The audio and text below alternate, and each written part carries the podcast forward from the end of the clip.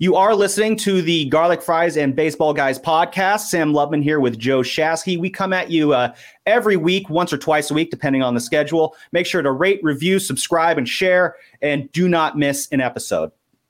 All right, so Shasky, I want to bring about a new segment idea here on the Garlic Fries and Baseball Guys podcast that I like to call short hops. Basically, sometimes it's just there's sometimes a lot going on, sometimes there's not a lot going on, but sometimes there's just a lot of small things that okay. are going on. Like this week, I think there's a lot of small topics that we can really jump into here. Just kind of rat a tat them really quick. And so the first one I want to get into, just really quick, Camilo Doval. That's the guy who we're going to be watching all year long. Um, had a rough outing in Detroit over the weekend, and then you didn't see him again until yesterday. Is the, does a conversation need to be had about Doval's status as the Giants closer? They don't have a better option. You know what I mean? Like, and, and this is part of the young maturation process of a, of a reliever. And I've talked about this at length. You know, Brian Wilson, Mariano Rivera. I mean, these are the high end guys. Papelbon. None of those guys had success as closers, full time closers, 40 save seasons until they were 27, 28 years old. Trevor Hoffman, one of the greatest closers of all time. Now, would I like him to be farther along? Of course. Of course. But I think all of this scar tissue is actually going to end up being a good thing. The reality is this it's very simple for me. He has to find this year, or else he's he's in big trouble. He has to find faith in his fastball. Everything must work off the fastball until he can gain trust, command, and confidence in that. I think everything else is going to be erratic at best. Yeah, I agree there. Um, moving on, uh, let's talk about Joey Bart behind the plate. This is a huge year for Joey Bart. We knew that coming into spring training. You know, the front office said that nothing is guaranteed for Joey this year.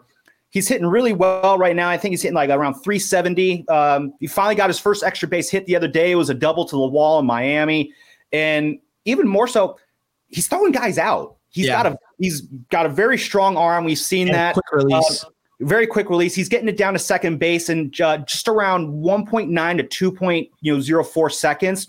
Is that good or bad? Well, I looked up Yadier Molina's uh, time to second base. That's basically the same spot that Molina spent his entire career in. Uh, was right in that window that Joey Bart has nestled himself into. So when you're throwing out runners, when you're when you're throwing down to second base at the same rate as a Hall of Fame catcher, I think you're on a on a on a good track there.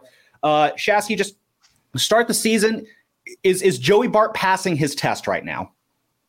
I think it's too early to tell. Uh, you referenced he just got his first extra base hit.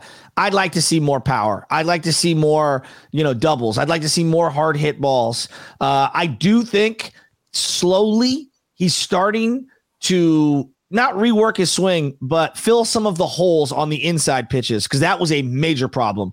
Uh, he's still going to have you know a high amount of strikeouts, but I want to see him do this over a two month period. If he can do this mm-hmm. for six to eight weeks, now we're talking about something. Uh, I don't necessarily have a raw home run total that I'm looking for, but I would like to see doubles, extra base hits start to increase. But I like what I've seen thus far. Yeah, and I've I've always loved his swing. I've always loved the sound the ball makes off the bat when he hits it. It's just when you see it, it's like, come on, there has to be something there. Yes. We have to mine something out of that. It's just, but another another uh, way you're seeing Bart really kind of establish himself is defensively as a catcher. Now I know mm. there's still some issues with some of the pass balls, but and say what you will about pitch framing, he's gotten he's better this year at framing pitches yeah. than he was last year. He is he is nibbling in some extra strikes, which is very key for this pitching staff. Um, if he can exist maybe as a defense first with a little bit of offense catcher, is that enough for him to maybe stick around? I would say yes because I've seen guys like Austin Wynns and Curt Casali stick around for a long, long time. It may not be necessarily with the Giants, if yeah. we're being 100% honest, but yes. And also, you have to remember Patrick Bailey's looking really good in double A. I've been yeah. looking at those numbers. Uh, five for five day the other day. Um, he may not be the long term solution, Joey Bart, but at least let's see it. Like, yeah. give him the runway. There's no excuse. Yeah, I've heard with Bailey, it seems like it's, it's, he's hitting well against righties, less so against lefties. Is that the correct? Yeah, so you got to work on that. But then again, if he can't hit lefties, he'd be a perfect fit for the Giants because no one can hit lefties right now. Speaking of lefties, a uh, former Giants lefty was in the news today. Madison Bumgarner DFA'd by the Arizona Diamondbacks. And Shasky, if that wasn't one of the most predictable results I've ever seen in baseball, I do not know what is. When you saw the news that uh, Bumgarner was released by the Diamondbacks, what kind of went through your mind?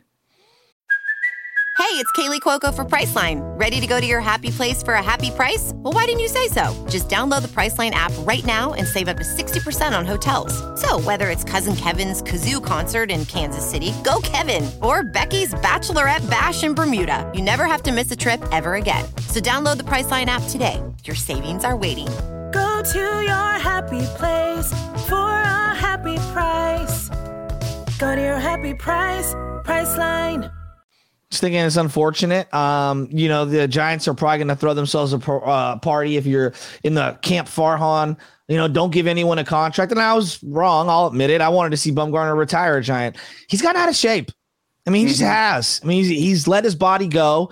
Um, and yeah, most people were probably right. He probably wasn't going to be worth this squeeze. But at the end of the day, like look at the Giants rotation. It's not much better. I mean, it no, really isn't. Not. I mean, let's let's uh, we can't be out here throwing stones at a glass house here, right? I mean, yeah. we live in a glass house. So uh, it's sad. It's really sad. I bet he reunites with Texas and goes to the Rangers. And yeah. I have a feeling this is not the last we've heard of Madison Bumgarner. It'll certainly certainly be interesting. I mean, that was I, I kind of knew that Bumgarner wasn't coming back after 2019, not so much because the Giants were going in a different direction, but because the performance really did not tell the, the performance did not scream to me, let's invest more time in this guy. Mm. Uh, ever since the bike injury back in 2017, he's not been the same pitcher. The home runs have gone up, the multi home run games have gone up, the fastball has slowed down. Shasky, in 2016, his fastball averaged about 91 miles an hour. It's down below 90 now. It's right around mm. 89 at this point. Uh, he's getting hit harder. Uh, oh.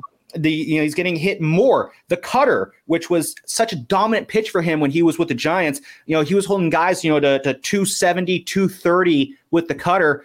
Guys are hitting over 300 off the cutter the last couple years. He has just been regressing in every single metric uh, that you can think of these last few years and it's not one of those oh well if you look under the hood and look at this this and this there's you know some positive progression expected no there you look at his baseball savant page there is not a single number on there that wow. suggests that better days could be ahead a change of scenery reuniting with bruce bochy maybe that helps yeah. but the fact is it's it sucks it sucks seeing what what, what he's going through and you know, when he gave up the home run to whether it was a Willson Contreras the other day yes. um, with the Cardinals, and he's barking at it wasn't the home run. He uh, he was he was barking at him for pimping a walk. Sorry, and the Bumgarner screaming at other guys, I don't miss having to defend that. Like I always felt yeah. the need to defend him in those situations. I don't miss doing that. Um, There's no doubt about it. Lastly, it's just sad you, to see a legend go out like this. It is. It's not fun, I, but hopefully he can bounce back. Really quick, um, before we wrap things up here, I know this is a Giants podcast, but the A's did make some news in the uh, the cover of Darkness last night, announcing that they bought they they bought a 49 uh, acre plot of land in in Las Vegas. The move to Las Vegas is happening. The Bay Bridge Series rivalry, uh, the days are numbered there. Shasky, that's another one where just when you saw that news, uh, what went through your mind? Well, we can dive all day into what the ownership of the A's isn't and what they've done to that city and to that community and that fan base. Let's take a different angle here. How does this affect the Giants? You want to know what I'm really worried about? Hmm. Not that the Giants are going to be the number one team in the market. That really now they're not really competing with anyone in the market to be competitive. What's pushing them to stay relevant? What is pushing them to be better? Right? Like there was mm-hmm. something nice and special about, hey, the A's do it with less money, but they do it better. And the Giants, oh, well, we we spend a lot of money, but we win championships. Like there was a healthy competitive balance yeah. and rivalry there. And I just worry that if you are allowed as the Giants to rest on your laurels and you're not competing for market share, you're not competing for fan bases, you're not competing for the casual dollar, do they take their foot off the off the pressure, off the gas pedal? Like that, that does worry me. Like Sam, that yeah. worries me. And then simultaneously, the Giants wouldn't be here if they weren't granted San Jose territorial rights from the A's. So this is a very, very sad day. But from a Giant standpoint, I'm worried. I am. Not that the Giants are all of a sudden going to lose a bunch of money, that they're going to take their foot off the pedal from an ownership management point of view and maybe think that they can cruised to still being a financially wealthy team, but that doesn't mean they need to be competitive and feel the team that we want as fans. Yeah, no, I think the Giants would be uh, once the A's do leave, they will have the largest market to be occupied by one team. So there's financial opportunities there. There's there's influential opportunities there. The Giants have to be willing to take advantage of that, though. Yeah. And again, the Giants they could have ceded San Jose back to the A's to keep them here. The Giants did not do that, which means the Giants, in a sense, probably wanted this to happen. So the Giants will probably be getting their wish. They're going to get the Bay all to themselves.